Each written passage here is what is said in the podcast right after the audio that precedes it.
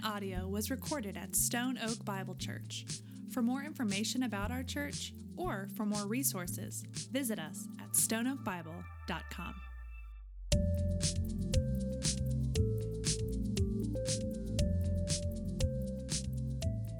last year, I want to do a little bit of uh, housekeeping before we get into our text this morning. Last year, we actually, it was actually a year and a half ago, we spent a good chunk of time in the book of Genesis. We actually started this series a year and a half ago.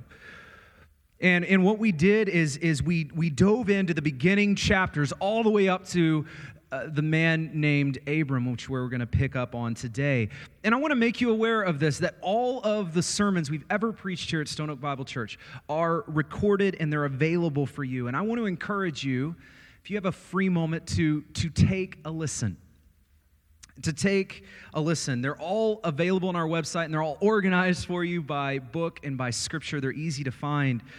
And the reason I encourage you to do this is because I know the beginning of Genesis is probably one of the most popular portions of scripture for anyone. We looked, for example, Genesis 1 and 2, when God created all things out of nothing god created we talked about the imago dei how he created man and woman in his image we talked about Genesis 3 in the fall, where for the first time, sin enters into humanity, enters into the world. We then walk through chapter 4, which is Cain and Abel, which the interesting thing here is it takes literally one generation, one page, one chapter for the sin of eating a fruit to go to the sin of cold blooded murder of a brother. We move from there to trace the story of Noah. Genesis uh, chapters 6 through 9 where sin was just ravaging humanity. But here's the beauty the beautiful part of this is that God still had a plan, and He makes it so clear as it begins to unfold. And then we finished our time last year in Genesis 11, where we looked at the Tower of Babel, where people were spread all over the face of the earth. But again, this is going to be on repeat. God has a plan. He has a purpose, and it will not be stopped. And this is where it begins. Now, uh, one more thing before we dive in. So, we say this a lot, and it needs to be said as we step into Genesis. The Bible is one grand and beautiful, big story. It's one grand and wonderful story. And so often we can read it and fall into the temptation of looking for human heroes. We can read it and we, we look at it as a collection of stories which with some human heroes that we, we want to try to emulate our, our lives, some role models that we try to emulate our lives after. However, that's a disappointing way to read Scripture as we are going to continue to find as our story unfolds. And and Jesus was so clear, don't you do that. Jesus says, he reminds us of this grand story that it's not a story that centers itself on any human,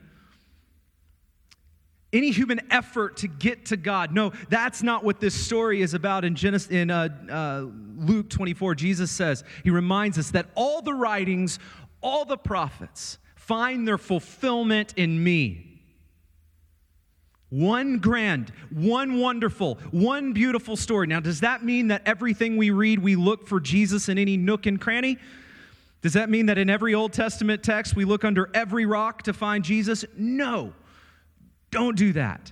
Don't do that. But what that does mean is that when we come to Scripture, especially in Genesis, as we're reading these incredible stories, we need to realize that it is one grand and one wonderful story that culminates in the work in the person of Jesus Christ. That's what this is. Scripture, the Old Testament points us forward to the work of Jesus Christ. The New Testament points at and back to the, the person and work of Jesus Christ. The story of Scripture starts with God Himself. It's a story of God redeeming a people for himself, and it ends with God ruling and reigning. This is the grand story of Scripture. Now, here's why this is important as we approach Genesis, and I'm going to start with a weird analogy. Hang with me, we will get to our text, I promise. Um, one of the ways that we can grow in our ability to take what we're reading, the little story that we read, and to be able to fit it into the big story. I mean, that's one of the most incredible tasks that we have as people who read God's Word. How does what I'm reading fit into the whole? How does this story fit into the big story, right?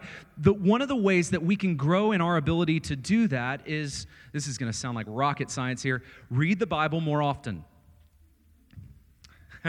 Duh.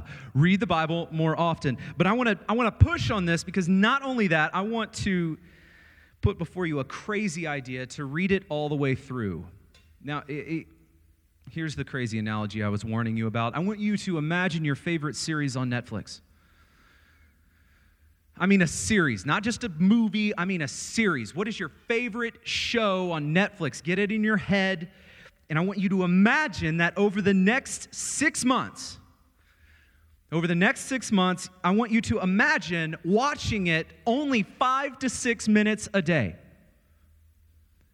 Five to six minutes, and, and, and enjoy those five to six minutes. Watch those. It's almost like you're getting to a, where a commercial break would be, and then you push pause. And it has a resume the next day, all right? Five to six minutes, that's it. Push the pause button, enjoy the whole series. Now, that's one way to watch Netflix. That's certainly one way to do it. I want to compare that now with another method that has been called binge watching. Some of you are laughing because you're guilty, right? Binge watching. Now, take that same series and let's imagine you have your favorite series. I want you to imagine that you take off of work. Like some of you might need three days off, staycation. You get childcare for those who need it. Your, your refrigerator is stocked, and you close the windows, and you get a wonderful and comfortable blanket on your couch. And you start season one, episode one, and you just binge watch the entire thing. You just watch the entire thing unfold. Some of you are like, that sounds awesome. Sign me up for that. Um, that's another way to enjoy your favorite, your favorite show. Here's why I bring this analogy up. You and I would get totally different experiences approaching your Netflix show in both of these ways. See, on when you're watching five or so minutes a day, you're going to notice the small things. You're going to enjoy the small things. You're not going to not enjoy your show. You're going to enjoy these small things. You're going to enjoy the details. You're going to sneak it in here and enjoy kind of it, it on a micro level and you're going to enjoy it. However, there is just something about a good binge, a good binge watch. There's just something good about that when you just take the entire show and you just immerse yourself in it and you get it from start to finish. You're spanning 10 years, right? When you can just do that in this moment, you see the big picture. Now, I believe that when it comes to our Bibles, that the majority of us only have ever experienced the five to six minutes a day of Netflix watching, which is great. Which is, we all need more of that. I want to encourage all of us to watch five to six, no, to read five to six minutes. Like, that's wonderful. Let's grow in that, right? That's, that's wonderful there is something that's just really good about a bit a good binge watch. Church there's something really good about a good binge read. So i'd like to challenge you to something. I want to challenge you to binge read your bible. This is probably the least attractive challenge you're ever going to get from a pulpit and i don't care. I, like this is going to be awesome. So here's here's the challenge. For the next 90 days for the next 90 days, or shorter if you'd like, I want to challenge you to read your Bible cover to cover. Um, it's not much, it amounts to about 30 minutes of reading a day, which is a commitment, and I know you're busy. I know, I know it's a commitment. I know there is going to be days when that's just ugh to do. I, I get it, I know it, but wow, is it worth it? About five years ago, maybe six years ago, my wife and I did a 30 day challenge. That experience, it was a commitment, but it has stuck with me and marked me ever since because there are things that stand out that never stood out before. So I'm calling this the Binge Read Challenge, where we cover our Bible as a church in 90 days. Now, if you were to text that number, text binge to 210 880 9944, um, it'll send you the plan that I'm reading. There's nothing magical about the plan that I'm doing. Oh, by the way, I cheated. I am on day six. I started this last week. But I'd love some binge watching friends. But if you text this, then what I'm doing will come to your phone and you can just join in and we can spur each other on. You chew through it pretty quick. Um, but I encourage you, I encourage you, think about it. Think about taking the challenge. And let's binge read our Bible together as, we, as our story begins in Genesis. All right, that's enough.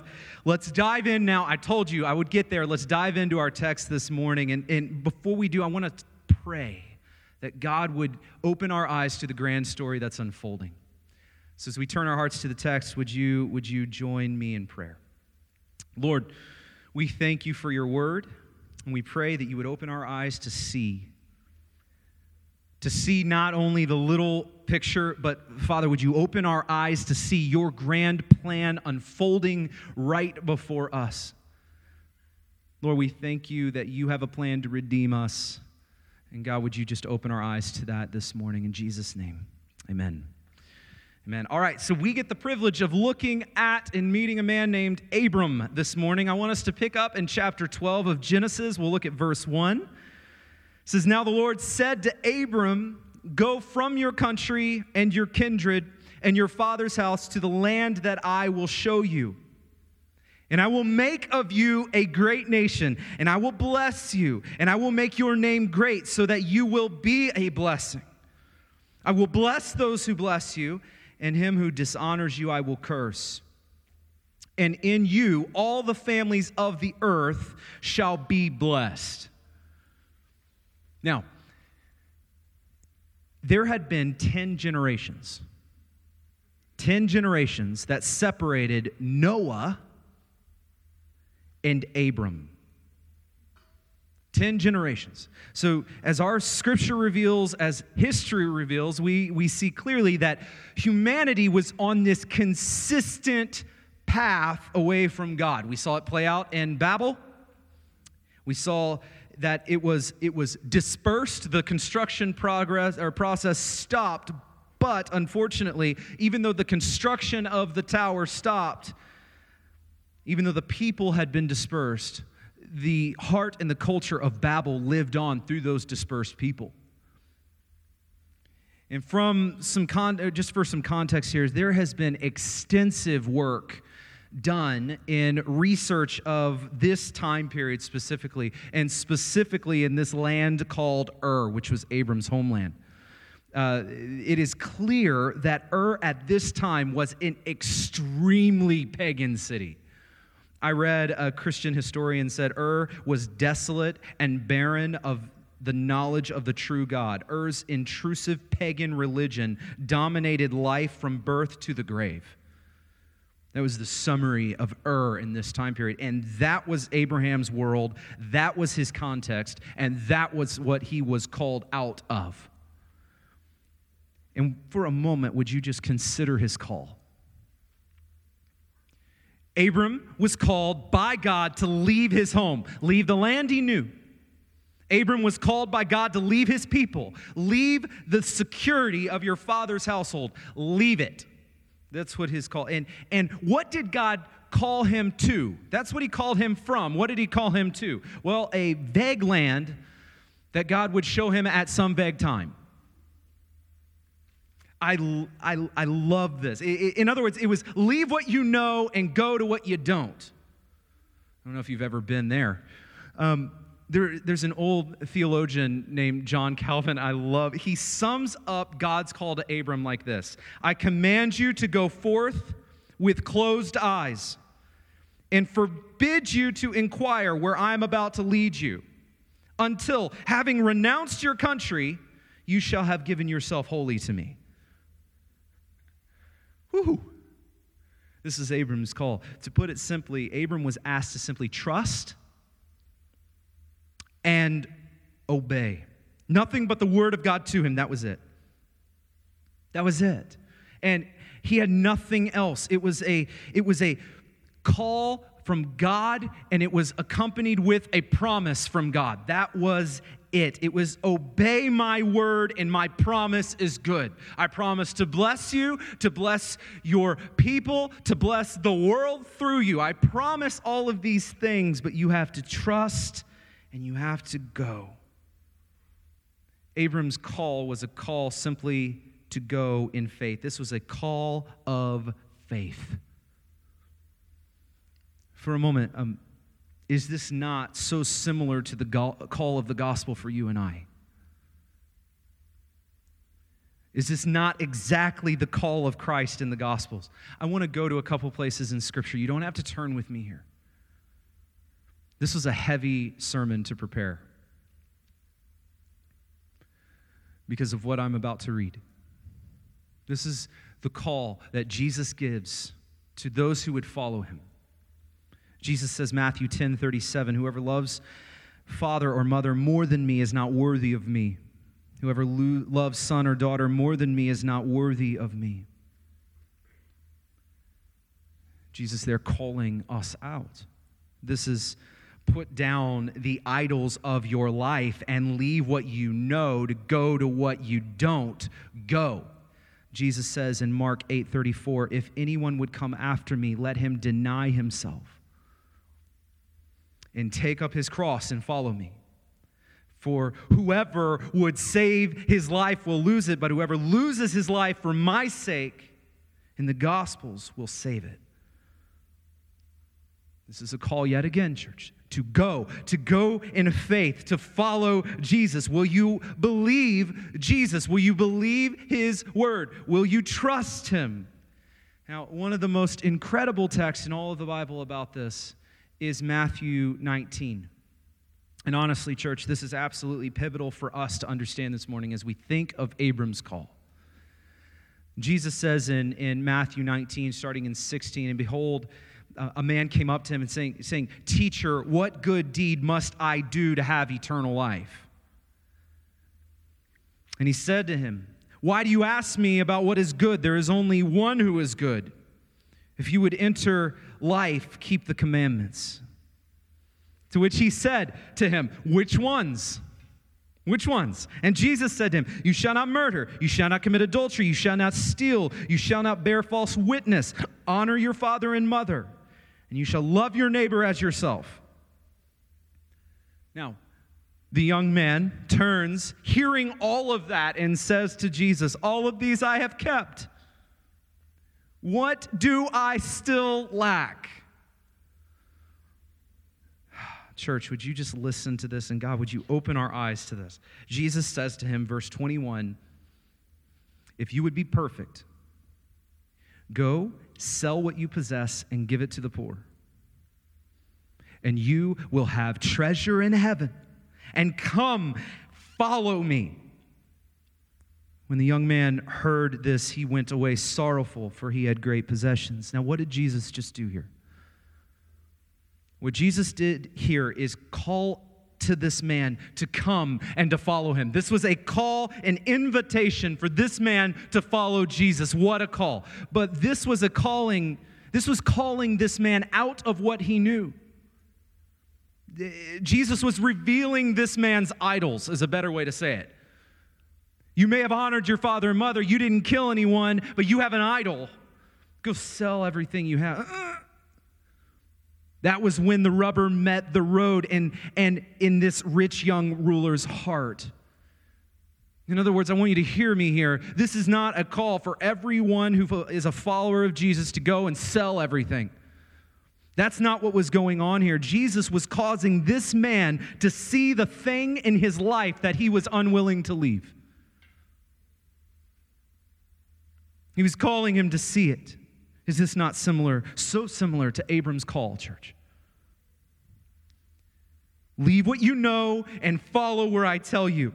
And I promise that it will be worth it because my promise to you is so good. Here, Jesus tells this rich young ruler, Leave what you know and follow me, and I promise that you will have treasure in heaven. I promise It is good. It is worth it. My promise, my word to you is good. Just come and follow me. But here, the rich young ruler counts the cost. And he chose to say no. In other words, he chose er. Now stay. Church, I want you to hear me, and we're going to talk about this a lot this morning. The call to follow Christ is costly. The call to follow Christ is costly. Your call to follow Jesus will cost you something. And I want you to hear me because I don't want us to get this wrong here. Your salvation in Jesus is a free gift of God through Jesus Christ. Your justification before God is through grace alone, by faith alone, in Christ alone. Your justification was costly, only you didn't pay that cost. Jesus paid that cost. However, hear me. As a follower of Christ, your sanctification, your walk with Jesus, your growth in Christ, that is costly that will cost you something. Because God speaks to our heart, He reveals our idols for His glory and for our good. He calls us to take up our cross, to deny ourselves. This is the call. Forsake the old and follow Christ in faith. And he calls us, he calls you with this calling, and he tells us, My promise, the promise, it will be worth it. I promise it will be worth it. But leave and go. Church, I want to say something here, and I need you to hear me. If your, fall, if your call to follow Jesus Christ, if that call cost you nothing, as Scripture reveals, church, it's not Jesus you're following. If our call to follow Jesus never included this hey, forsake the old, follow me, take up your cross, follow me, deny yourself, follow me. If that was not your call, if your call costs you nothing, it's not Jesus you're following. We are called to step out in faith, to leave what we knew, and to deny ourselves, to sacrifice. The call is costly. You know what it's going to cost? Your idols. Going to cost you something, and it's going to cost you something dearly because we have to lay down those idols that we cling to. And Christ shines a spotlight on those idols and says, Come, but I promise it will be worth it. Galatians 3 reminds us of that promise of God. He reminds us that it is good. I want you to listen to this. He also reminds us that that good promise is yours. Listen to this. Verse 16 Now the promise is made to Abraham, that's Abram in our story, and to his off- offspring. It does not say, and to the offsprings, referring to many, but referring to one, and to your offspring who is Christ. Now, in verse 25, but now that faith has come. We are no longer under a guardian, for in Christ Jesus you are all sons of God through faith. For as many of us were baptized into Christ, have put on Christ, there is neither Jew nor Greek, nor slave nor free, there is no male nor female, for you are all one in Christ Jesus. And if you are Christ, then you are Abraham's offspring, heirs according to promise. Church, the call is costly and the promise is good. The call is to faith, and the promise is yours through faith. We'll pick this up, but I want to drop back into Genesis. Let's go to 12, verse 4. So Abraham went as the Lord had told him, and Lot went with him. Abram, Abram was 75 years old when he departed Haran. So Ab- Abram went, he trusted, he stepped out at the ripe age of 75 and he trusted that God was sovereign over the unknown. Abraham trusted that God would reveal at great cost. He went in faith. A, oh, hear me. I don't think we, we think about this sometimes, but church, Abram could have said no. Abram could have stayed in Ur, stayed with what he knew, stayed in his homeland. He could have stayed with his people. He could have stayed with his family. He could have said no to God's call. He could have clung to what was in front of him. Now, he might have lived a good and comfortable life in Ur. In the same way, you and I can stay right where we are clinging to what is in front of us, clinging to what we have known, never counting the cost, never stepping out, and we could live a nice and a comfortable life in Stone Oak, Texas. But, church, again, the promise is worth it. Christ is worth it. To follow Christ is worth it. I am, I am convinced that churches are filled with people who believe they can receive all of the promises of God without actually answering the call to follow. Without actually coming through faith and without actually counting the cost. I'm convinced that churches are, are filled with people who believe that we can just take the promises of God and kind of just staple them on to the end of a selfish life.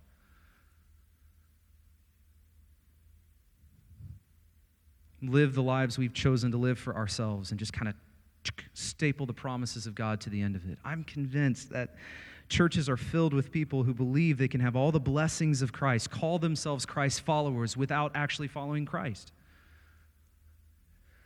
And my heart breaks as I read texts like Matthew 7, where Jesus says, Thus you will recognize them by their fruits. Not everyone who says to me, Lord, Lord, will enter the kingdom of heaven, but the one who does the will of my Father who is in heaven. And on that day, many will say to me, Lord, Lord, did we not prophesy in your name and cast out demons in your name and do many mighty works in your name? Then I will declare to them, I never knew you. Depart from me, you workers of lawlessness.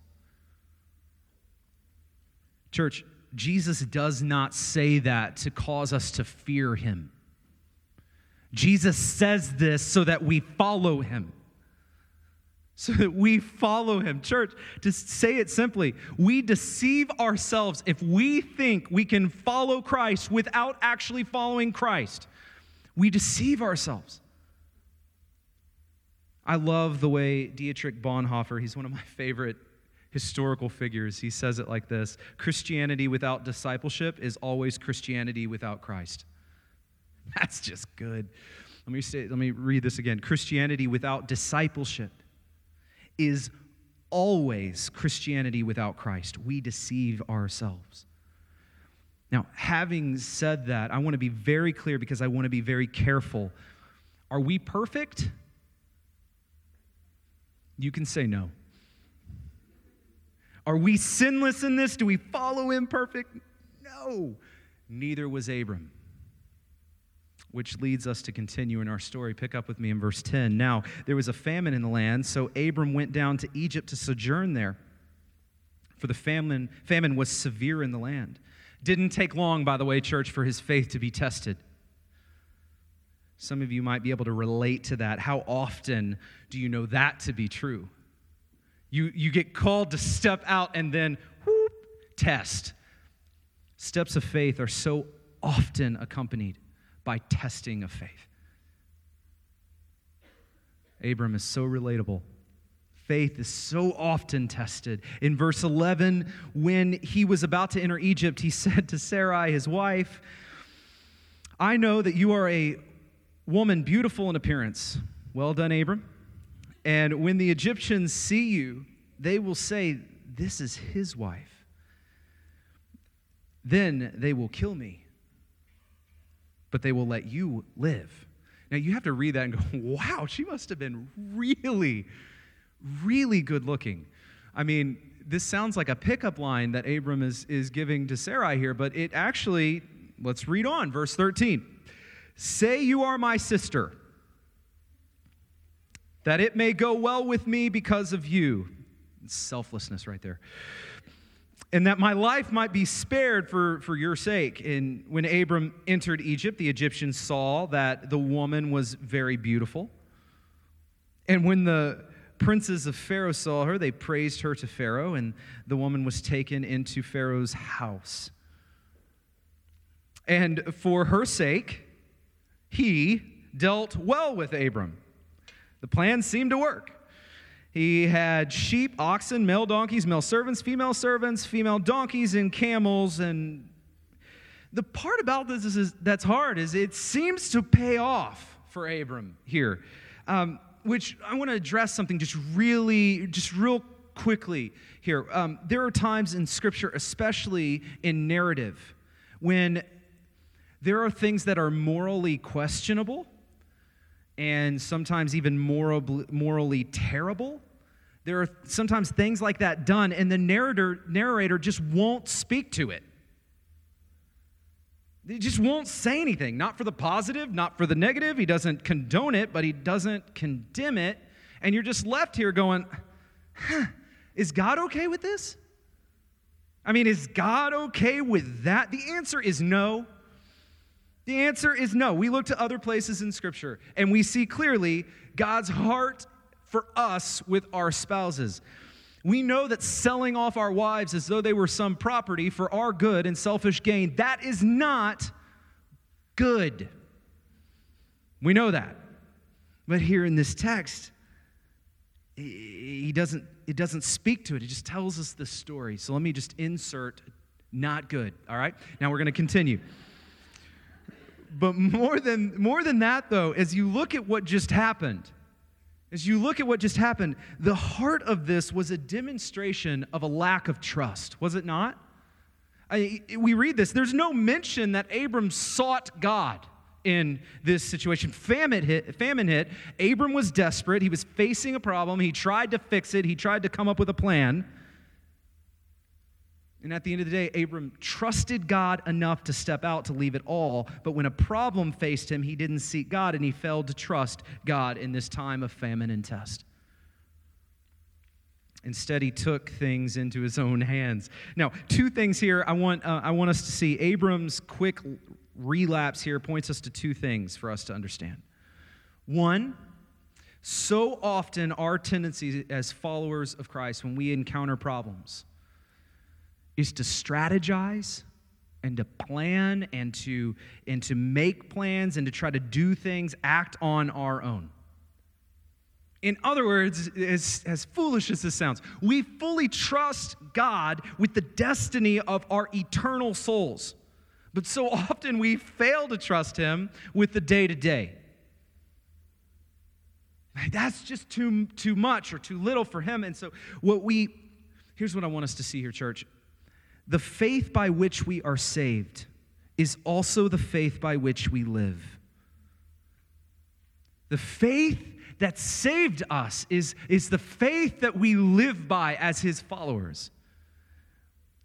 For some of us, as we read the story of Abram, he was called out, promised by God, and then he acts like a fool. And for some of us, we read that and we think, well, that's me.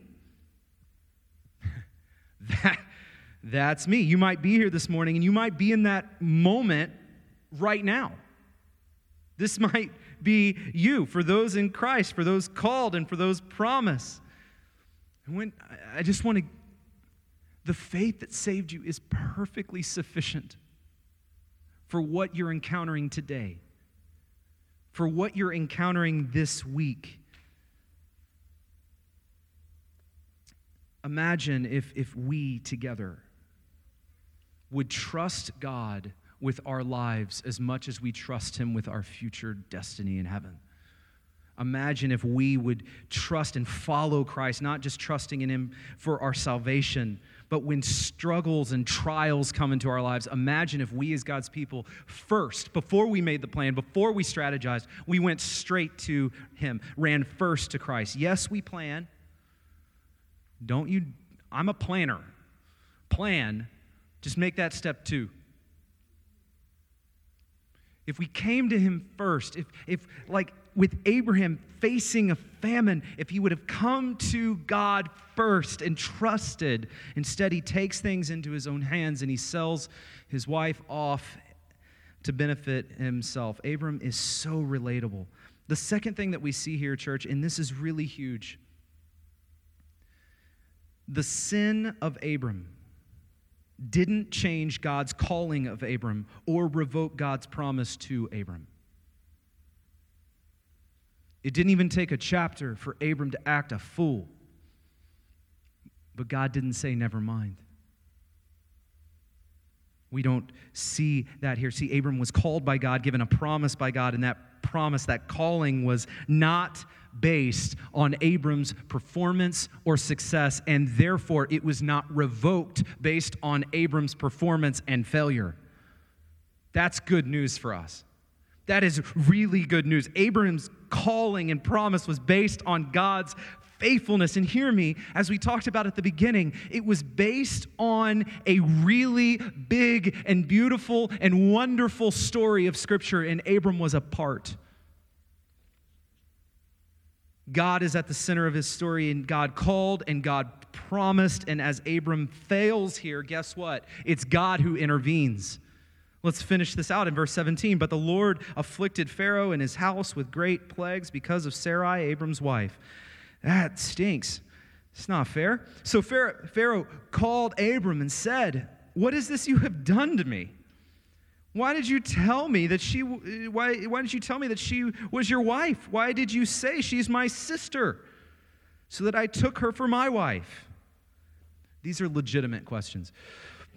Now then, here is your wife, take her and go. And Pharaoh gave men orders concerning him, and they sent him away with his wife and all that he had. So here, God intervenes. He he has a plan, and here he steps in, he provides, he protects because his plan was not going to be stopped. And Abraham, Abram's sin and his foolishness, it did not change God's calling and it did not revoke God's promise. And, church, for those of us who are in Jesus Christ, for those who are followers of Christ, for those of you who have placed your trust in Jesus Christ, your sin does not change your calling. Your sin does not change your calling. God has called you to Himself through Jesus Christ. He has adopted you and brought you into the family of God. He has called you to Himself, redeemed you, called you out of this world, called you into His mission. God has called you, and your sin has not changed that. It has not changed that. More than that, your sin, it does not negate God's promises to you. It doesn't, the cross of Jesus Christ is enough. It is enough, and your sin is made powerless through the cross. Therefore, the promise to you, God's promise to you for life abundantly and eternal, God's promise to you of sending His Spirit to indwell you, God's promise to you to save you and sanctify you, God's promise to you of resurrection in heaven, God's promise to you is secure through Jesus Christ. Your sin does not change God's call, nor does it revoke God's promise. Church, that is really good news for all of us who can relate to Abram. That is really good news. For some of us here, you might need to hear that. Your sin was perfectly and completely handled in Jesus Christ. So follow Christ and know that his promise is yours. That's the gospel call. Now, and hear me as we close this morning. If you are here and you are not yet a follower of Jesus, if you're here and as I read those texts where Jesus said, This is what it's like to follow me, if as I read that, those texts just seem kind of crazy and radical and foreign to you, and if you're here and you have not trusted Christ like that, I mean, sure, you, you go to church, you're here, sure, you may mark Christian on you, as your religious affiliation. But you're here and you have never trusted Jesus like that as my Lord and my Savior. I have not followed him. Hear me, God's call to you this morning is just like Abram's. No one comes who isn't first called. And my plea this morning is that you would hear the call that you would hear the call and that in faith that you would go you would leave what you know and that you would leave all that you have known and in faith that you would go that you would come to christ that you would follow him And as you place your trust in Christ, I want you to hear me. You are heirs. You are heirs of God's promise, and His promise is so good. His promise is worth it. Nothing will take it away from you.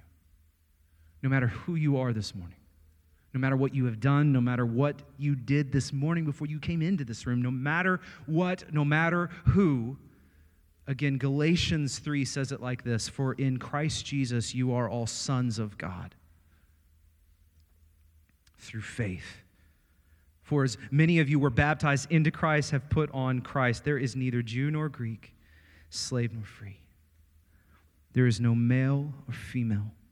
You are all one in Christ Jesus.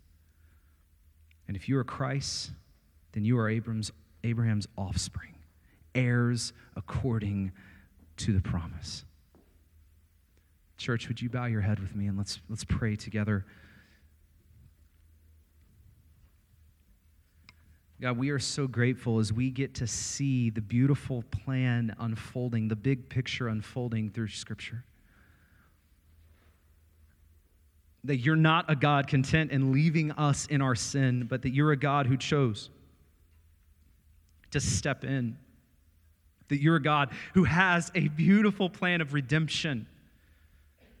We know that this the, the scripture does not orbit around us, but we know that through Jesus Christ, we are yours.